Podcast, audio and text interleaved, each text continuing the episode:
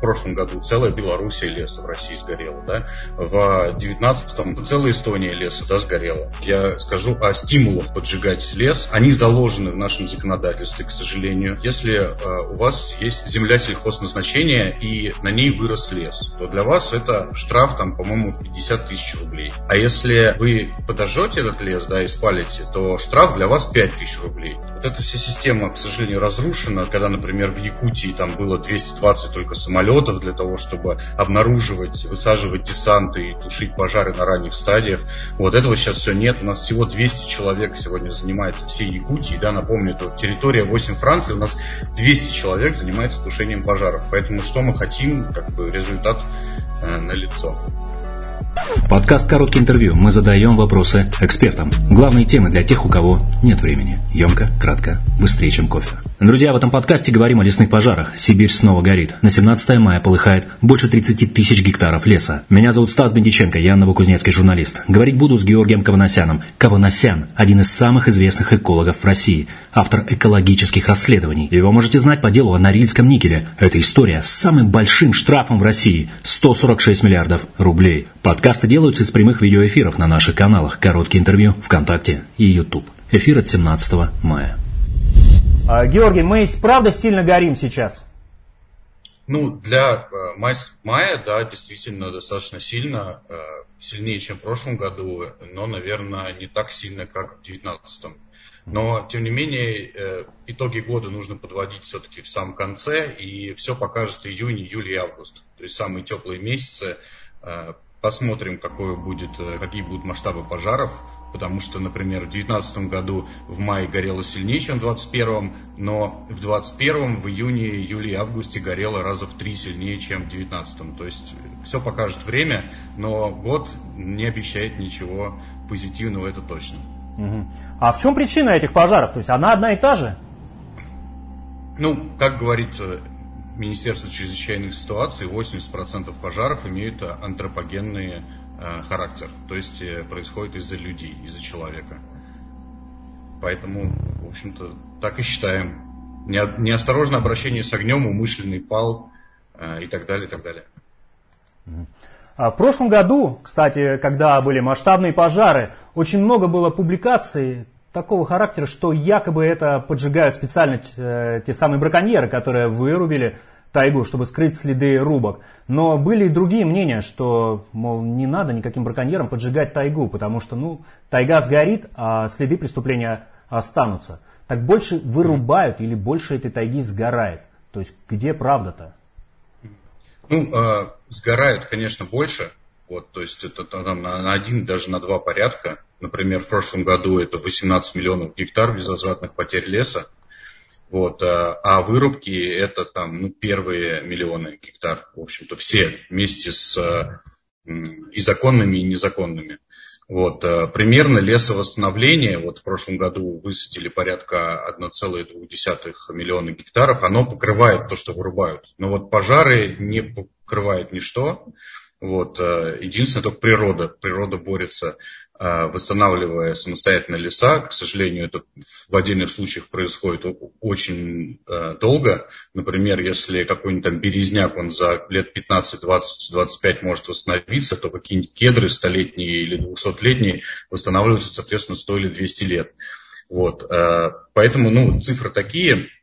Вот. по поводу умышленных поджогов, понятно, что я там не прокурор и не могу точно сказать, кто под. Я скажу о стимулах поджигать лес, они действительно есть. А, они заложены в нашем законодательстве, к сожалению.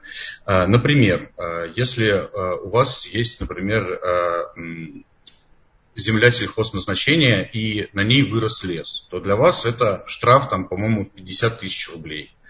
А если вы подожжете этот лес, да, и спалите, то штраф для вас 5 тысяч рублей. То есть экономически выгодно этот лес сжигать. Соответственно, если вы сжигаете его на своей земле сельхозназначения, то пожар может перекинуться на соседний уже э, непосредственно лесной фонд и пойти дальше-дальше, вплоть до населенных пунктов. Вот, поэтому вот эти стимулы, они буквально везде заложены. Например, у лесничих у нас повышенная зарплата, если что-то горит. Да, это тоже своеобразная мотивация для того, чтобы что-то всегда горело. Тогда они получают все бонусы, им, им это выгодно. На мой взгляд, нужно сделать ровно наоборот. Платить им повышенную зарплату тогда, когда не горит ничего. Вот. Ну и, соответственно, э, общий развал, общий развал системы, которая существовала там 90 лет э, в нашей стране, ну там чуть меньше, а, он, и плюс появление а, зон контроля, так называемых, да, это территории, на которых а, не обязательно тушить пожар, достаточно просто наблюдать за ним. Это, конечно, все очень негативно сказалось на том, что пожары не обнаруживаются на раннем этапе, и мы за ними просто смотрим, смотрим, они выжигают реликтовый лес, они наносят ущерб биоразнообразию, они наносят ущерб критическим объектам инфраструктуры, иногда населенным пунктам, иногда мы теряем даже людей из-за этого. Э, и подходит он к населенному пункту, там, где уже МЧС начинает его тушить, уже таким верховым пожаром, э, значит, который остановить в принципе уже невозможно. Люди, они не э, как бы не ангелы, да, и сделать этого уже не могут. Вот эта вся система, к сожалению, разрушена, требуется реформа, реформы, да, во многом откату к той системе, которая у нас была, когда, например, в Якутии там было 220 только самолетов для того, чтобы обнаруживать, высаживать десанты и тушить пожары на ранних стадиях. Вот этого сейчас все нет. У нас всего 200 человек сегодня занимается всей Якутии. Да, напомню, это территория 8 Франции, у нас 200 человек занимается тушением пожаров. Поэтому что мы хотим, как бы результат э, на лицо. А в чем причина этого развала, если все понимают, что это необходимо, необходимо работать, это, я так понимаю, авиалесохрана, но при этом я уже слышу эти разговоры о том, что произошел такой развал вот этой отрасли, но по вашим словам ничего не меняется. Ну, смотрите, у нас, э, скажем, территория огромная, а населения очень мало. Я вот люблю приводить цифры, у нас на одну речку всего 50 человек в нашей стране. Соответственно, если э, один человек, например, там, должен быть э, там, врачом, один учителем, один там, э, в детском садике да, воспитателем и так далее, то у нас просто не хватает одного человека хотя бы для того, чтобы смотреть за каждой речкой. Я уж не говорю про каждый лес. Да, у нас на каждого человека в стране больше, чуть больше 5 гектаров леса. Вот организовать систему на этой базе, рабочую систему, достаточно сложно. Если в Советском Союзе деньги на такое не жалели, вот, то э, при капитализме, соответственно, деньги научились считать. И система наша во многом копирует э, системы, которые на сегодняшний день есть в западных государствах. Вот эти зоны контроля пресловутые, это калька абсолютная с того, как тушат пожары на Западе. То есть, если где-то дальше, далеко что-то горит и не угрожает населенным пунктам, мы это вообще тушить не будем, тратить на это деньги не будем. Вот. В нашей стране такой подход, мне кажется, недопустим. Просто недопустим. Э, мы, конечно, деньги посчитаем, деньги сэкономим, вот. Но, тем не менее, каждый год целая европейская страна леса, вот в прошлом году целая Белоруссия леса в России сгорела, да, в 19 Э, я просто очень хорошо знаю цифры 19 потому что э, примерно тогда закрыли всю статистику для граждан, и мне пришлось самому считать эти цифры. Вот по сводкам авиалесохраны за целый год я делал таблички, там расчеты по, по методикам и так далее. Вот. А, э, было целая Эстония леса, да, сгорела. Вот. Ну, условно, там есть какие-то потери, там среди населенных пунктов и деревень, но власть, например, считает, что сэкономленные средства гораздо, э, гораздо лучше сэкономить большие средства, потерять там что-то отдельно немного где-то в, в тайге, в Сибири, вот, но зато средства перенаправить на какие-то другие нужды. Видимо, вот такая вот логика преобладает. К сожалению, я с ней не могу согласиться. А, вот смотрите, есть ущерб именно непосредственно лесам, плюс еще гибнет очень много животных. А какой еще, то есть как-то можно это в какой-то, не знаю, временном отрезке просчитать, то есть во что это все может вылиться в итоге, такие площади лесов сгорают, то есть у нас станет меньше воды, экология, воздух станет хуже. Какие последствия такие глобальные?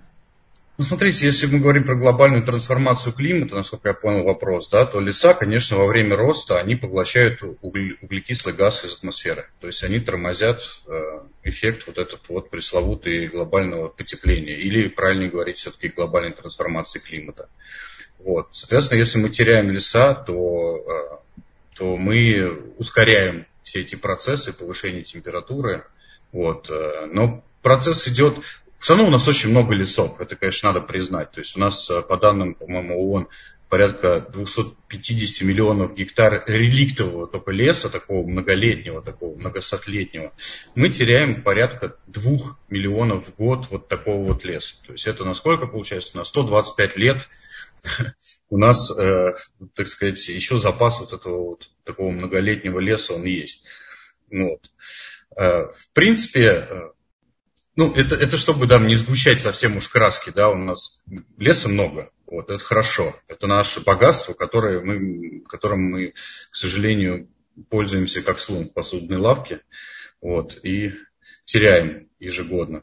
Вот. Э, к сожалению, если мы говорим о глобальной трансформации климата, то температура на планете будет увеличиваться, да, то есть мы хотим ее э, по всем этим парижским соглашениям, по соглашениям Глазго, мы хотим после саммита в Глазго на 2, 2,5, на 2 градуса за 100 лет к 2100, вернее, году э, ограничить рост температуры на планете, но в реальности это будет порядка 5, 6, 7 градусов. Вот. Это такие вот э, средневзвешенные, может быть, средневзвешенно негативные прогнозы, которые дают ученые, которые очень негативно в целом отозвались о последнем Э, саммите Глазго э, и оторвались да, от ученых, если раньше, о, от, от политиков. То есть если раньше политики более-менее опирались на науку, то сейчас они почему-то стали опираться больше на популизм. Да, в, в этом проблема.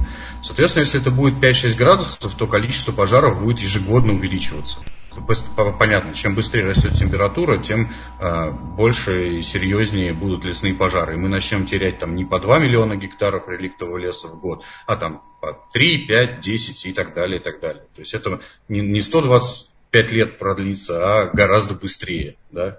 Тому же там сотому году, скажем. Вот. Поэтому э, нужно пересматривать не только систему пожаротушения, там, отменять все эти пресловутые зоны контроля и прочее, прочее в России, но вообще э, это же мировая проблема, да, и на это нужно обращать внимание в первую очередь, заниматься всем миром. А в связи с тем, что у нас, сами понимаете, политика полностью захватила на сегодняшний день всю зеленую повестку, да, и пытается своими методами политическими ей рулить, то прогноз негативный по этому поводу. Вот как раз момент э, про политику. Есть мнение тоже, что якобы СМИ намеренно раздувают эту проблему лесных пожаров, что ну горит, всегда так горело и 10 лет назад, и 20 лет. Ничего не поменялось, но просто стало больше СМИ, поэтому и социальных сетей. То есть, правда, за 10 лет назад горело меньше или больше, или так же? 10 а, лет назад горело меньше. А почему? Однозначно, однозначно горело меньше. Ну, во-первых, я говорю, потому что мы еще тогда не до конца перестроились на вот эту систему а. современную, а. да, где угу. экономим деньги. Вот. То есть многие очень институты со времен развала Советского Союза сохранялись нетронутыми и достаточно работоспособными еще какое-то время. Вот, это первый момент. Во-вторых, э, таких природных аномалий не было. То есть, если мы говорим о том, что там на 2% увеличится температура на планете, то в реальности в арктическом регионе да, э, то она увеличивается гораздо быстрее, с опережающими темпами, во многом благодаря там, метановым газогидратным месторождениям, которые освобождаются из-под покровных льдов, ну и так далее. Там много всяких причин, не буду вдаваться в подробности. Но дело в том, что, э, в принципе-то, у нас э, как раз-таки в мерзлоте все леса и находятся. Да? У нас 70% нашей страны – это зона многолетних мерзлых пород, где находятся все эти леса, и так как мерзлота деградирует, э, то вероятности пожаров там ну, многократно увеличиваются, скажем так. Вот. Я, я считаю, да, вот лично мое мнение, что м, вот эти естественные пожары, они абсолютно естественные вообще для природы. То есть э, лес, он, да, он старый, выгорает. Это, это нормально, абсолютно. Вот. Э, большинство там животных, оно успевает покинуть, оно чувствует, да, у животных есть э, какие-то органы чувств, которые нет у нас, они чувствуют приближающиеся проблемы, это много раз видно там и по землетрясениям, там и по тайфунам, и по цунами, вот можете нагуглить огромное количество статей, что, например, там э, ураган Катрин, да, и животные покинули это место там за сутки до урагана, вот, и так далее, и так далее. Вот, соответственно, э, если это естественный э, абсолютный пожар, то животные чувствуют, они убегают. Если это антропогенные, вот эти 80% да, пожаров, где там неосторожное обращение с огнем турист, туристы, да, или, например, скрытие вырубок, да, или, например, подготовка к вырубкам, э, когда устраивают низовой пожар, сжигают траву, списывают этот лес и потом его рубят и вывозят, да, такое тоже есть. Вот, соответственно, если мы вот эти антропогенные пожары сведем к минимуму, да, господи, буквально мы едем на речку, да, мы выбрасываем бутылку в окно, вот, в солнечную ветреную погоду лучи фокусируются Э, в эту бутылку, да, загорается трава, после этого переходит на лес э, и дальше идет плотной стеной к населенному пункту. Вот. Э, если вот эти вот вещи исключить, повысить грамотность людей в обращении с огнем, исправить вот эти законодательные огрехи, которые у нас есть на сегодняшний день, которые стимулируют количество антропогенных пожаров, то э, ситуация кардинально да, исправится это можно сделать, это хорошая новость, да, мы можем э, там в два, в три раза сократить количество лесных пожаров, которые есть на сегодняшний день, э, сделав достаточно простые действия, на мой взгляд. Угу. Георгий, вот мы такую тему затронули о том, что советское наследие в тушении лесных пожаров было развалено вот за долгие годы. И развалено в том числе такими э, мерами, как экономия средств на этом. А, и у нас э, за последние годы в стране очень сильно развилось волонтерское движение – и не так давно я встретил материал, что якобы для волонтеров закрыли возможность мониторинга вот этих лесных пожаров, оперативного мониторинга. Это действительно так и есть. То есть волонтеры не могут теперь видеть, где начался лесной пожар, чтобы была возможность поехать туда и потушить до приезда, например, пожарных сил. Смотрите, э, значит, если мы говорим про спутники, то это не очень оперативная история вообще. А самая оперативная история – это малая авиация. Вот. У нас не только волонтеры не знают о том, что начался пожар.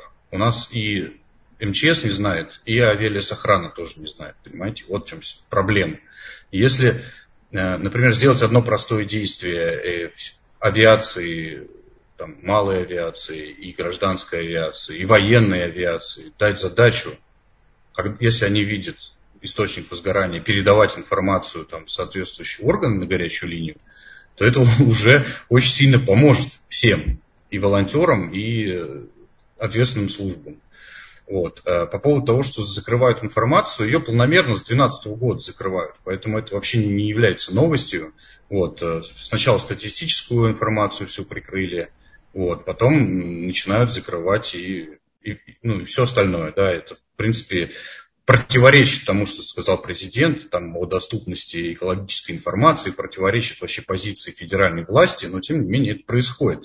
Это происходит в первую очередь потому, что передали все полномочия по тушению в регионы, ну так же, как с коронавирусом, да, вот, у регионов денег нет для того, чтобы этим заниматься, а отчитываться наверх нужно чем-то позитивным. И поэтому, если они будут это все публиковать, если будет э, любой человек э, сможет эту информацию получить, то, соответственно, они отчитаться хорошо не смогут. Вот, поэтому вот, вот процесс. А я все-таки за то, выступаю за то, чтобы возвратить все это в федеральные э, органы власти к федеральным, да, всю ответственность, все финансирование и так далее. И вот эту вот э, порочную практику, что каждый регион там сам за, за все отвечает, просто прекратить. Потому что у нас, извините меня, там Якутия какая-нибудь, э, это просто ну, огромная территория с очень маленьким населением. Они там просто все должны э, стать пойти в МЧС, да, в волонтеры, и все должны круглосуточно заниматься тушениями пожаров. Да. Ну, во что это превратится, мы понимаем. Вот, э, поэтому... То есть вы за то, чтобы возродить вот эту советскую практику, которая была годами конечно. обкатана уже? Ну, конечно, ну, если на сегодня на лесничего 500, например, там, тысяч гектаров леса на одного, ну, вы подумайте, то есть оно, нужно делать санитарные вот эти вот э, вырубки, да, нужно делать, э, так сказать, там, контролировать, что, чтобы водоемы были заполнены для тушения, нужно иметь техники очень много. Вот. Ну, нужно иметь собственный э, авиапарк для того, чтобы тушить. А если у вас один лесничий, там у него вазик, и, вот, и ранец, знаете, ярмак такой, угу. вот так да, вот да, накачиваешь да. и тушишь. И все, больше у него нет ничего. Там, и это самый так вот, лопата, чтобы разбивать огонь. Все, больше ничего нет. Вот как вы думаете, будет, будем мы гореть? Ну, безусловно. Вот, к сожалению, будем. Георгий, а что-то делается в этом отношении? То есть выдвигаются какие-то предложения, чтобы возродить все это, чтобы реформировать эту систему? И какая реакция сверху? Ну, понимание есть ситуации. Вот. Но, а денег судя... нет, да? Ну да, да, да. То есть, как бы денег нет на это. Ну, сейчас вот как бы там двойной, тройной кризис, что у нас там, 8 лет подряд падают реальные доходы населения. Вот в этой связи там выделять такие колоссальные деньги на тушение, ну, не знаю, надо смотреть. Я, понимаете, я с финансовыми там документами, с бюджетом России как бы мало отношения к нему имею. Я его только там наполняю своей капелькой, да, вот, не распоряжаюсь. Вот, поэтому не знаю, есть там деньги на тушение, нет там денег на тушение. Вот, э, в моем понимании все там экологические вопросы, они все-таки там на второй, на третий план сейчас отошли. Если у нас, э, безусловно, там последние пять лет экология была это одной из топовых вообще тем, то в связи с, с тем, что сейчас происходит там, в геополитике, вот, экология, она все-таки там, отошла на второй, на третий план. Вот. Это я просто наблюдаю даже по количеству мероприятий, которые происходят там, и так далее. Вот. Это Непонятно, значит, что, что нас ждут какие-то глобальные катастрофы, возможно, которые не будут теперь называться катастрофами, да? То есть будет терпимо. Уровень загрязнения теперь будет это терпимый, например, либо где-то прикрывать глаза на это. Ну да, да, да, то есть э, это новояз, да, вы, вы про новояз. Ну да, как там, э, термоточка, хлопок. место пожара, хлопок. Да, да, да. Ну это, это и так понятно, да. Оно так и будет. Я недавно, э, извиняюсь, не по теме, это Lake Data перевели как озеро данных. Вот теперь у нас будет вместо федеральной, о, национальной базы данных у нас будет национальное болото, нет, болото это я назвал, национальное озеро данных у нас теперь будет. То есть это дословный перевод, это типа roadmap, знаете, вот это вот все, ага. дорожная карта, вот этот новояз, я, я вообще не могу его принять, меня прям... Это какой-то вариант переводчика промпт из э, конца 90-х. Да-да-да. Так что вот такая вот история. Георгий, а чем вот можно помочь всем нам, не знаю, на низовом уровне каком-то, чтобы проблема вот этих лесных пожаров, она не была такой острой. То есть все банально, не разводить костры. Ну, э, нам надо повышать да, свою грамотность в рамках обращения с огнем. Я вот рассказываю, например, пример, да, не выбрасывайте стекло, да, едете на пикник, не выбрасывайте стекло. Следите, чтобы костер был потушен. Вот не разводите костер в ветреную сухую погоду вообще. Да? То есть, например, в Австралии есть там уровни опасности в разные. И там прекрасном, по-моему, уровне опасности нельзя даже ман- в мангале разжигать огонь. Вот. У нас, так сказать, этой системы нет, к сожалению, да, там, на федеральном уровне. Вот. Ну и так далее, и так далее. Я вот занимался волонтерством. У нас есть прекрасное ВДПО, Э, это э, Всероссийское добровольное пожарное общество. Оно еще во времена Александра Третьего было создано в России, до сих пор существует. Вот. Э, туда можно вступить, там оплачиваешь, по-моему, 200 рублей, что ли, 500 рублей страховку, там медкомиссию проходишь и все, и тебя обучают, а в час X тебе просто звонят, и ты можешь приехать на пожар. Вот. Ну, обычно волонтеров не бросают там самое пекло, они обычно занимаются окормлением, так сказать, пожара, да, чтобы он дальше не разрастался. Вот. Но иногда приходится. Вот э, я занимался тем, что вот в Ростовской области в прошлом году были какие-то очень рекордные пожары, там чуть ли не там 6 раз больше горело, чем обычно. Вот, я летал с э, дроном, с тепловизором, обнаруживал эти термоточки на раннем этапе и передавал информацию, мы волонтерами ездили, их тушили. Вот, то есть вот ну, если есть время, если есть возможность, есть отпуск, можно в этом поучаствовать. Вот. Э, соответственно, ну, вообще в крупных городах у нас более-менее есть и пожарные, ну, так сказать, там расчеты, да, есть техника, а вот а, самые, конечно, уязвимые это маленькие городки, там поселки, деревни, вот там не, а, острая необходимость волонтера, потому что пока приедет из райцентра, да, из областного центра автомобиль, там все уже сгорит. Вот, соответственно, они должны... Там баня загорелась в деревне, например, да, а, а у них ничего кроме ведер нет. А тут их обучили, тут им дали э, какой-то прицеп да, к автомобилю там, с запасом воды и так далее, и так далее. Они уже справятся с этой проблемой, да, и огонь не перекинется на лес и не начнется. Вот, поэтому вот в такие организации можно вступать, и это нормально абсолютно. Например, в Штатах, да, это чуть ли не каждый четвертый, по-моему, житель так или иначе в каком-то волонтерском движении состоит или перечисляет деньги, то есть это порядка там, 25 серьезно процентов. У нас порядка 6, 5-6 процентов. Да, то есть вот если у нас количество волонтеров там, в 4 раза увеличится, то уже будет неплохо, я считаю. Uh-huh. Вот. Потому что ну, ни денег, ни людей не хватит, повторюсь, да, то есть если у нас 50 человек на одну речку, в Штатах 1250 человек на одну речку.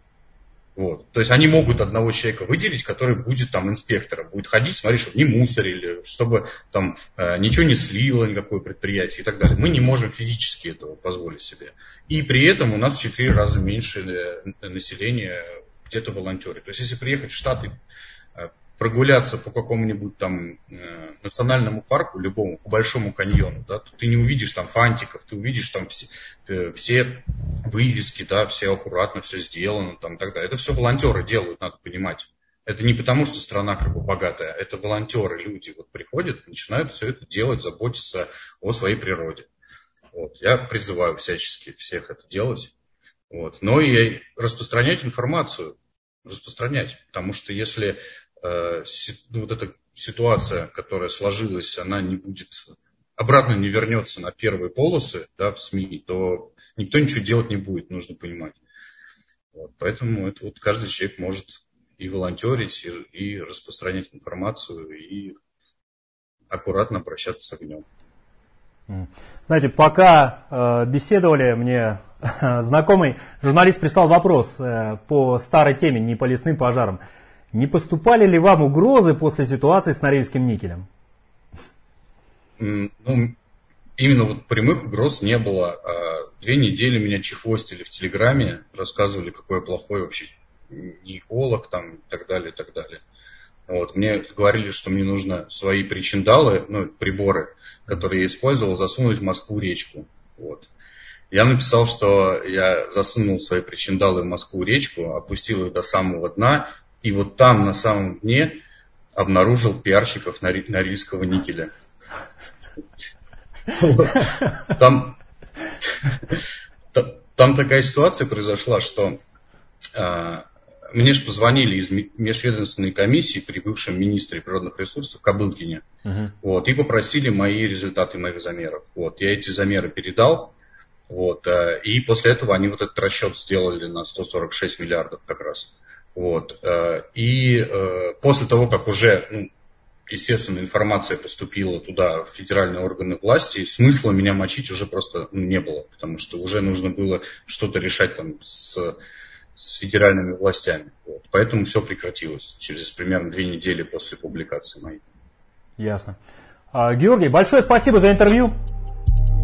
Подкаст «Короткое интервью». Мы задаем вопросы экспертам. Главные темы для тех, у кого нет времени. Емко, кратко, быстрее, чем кофе. Подкасты делаются из прямых видеоэфиров на наших каналах «Короткие интервью», ВКонтакте и YouTube.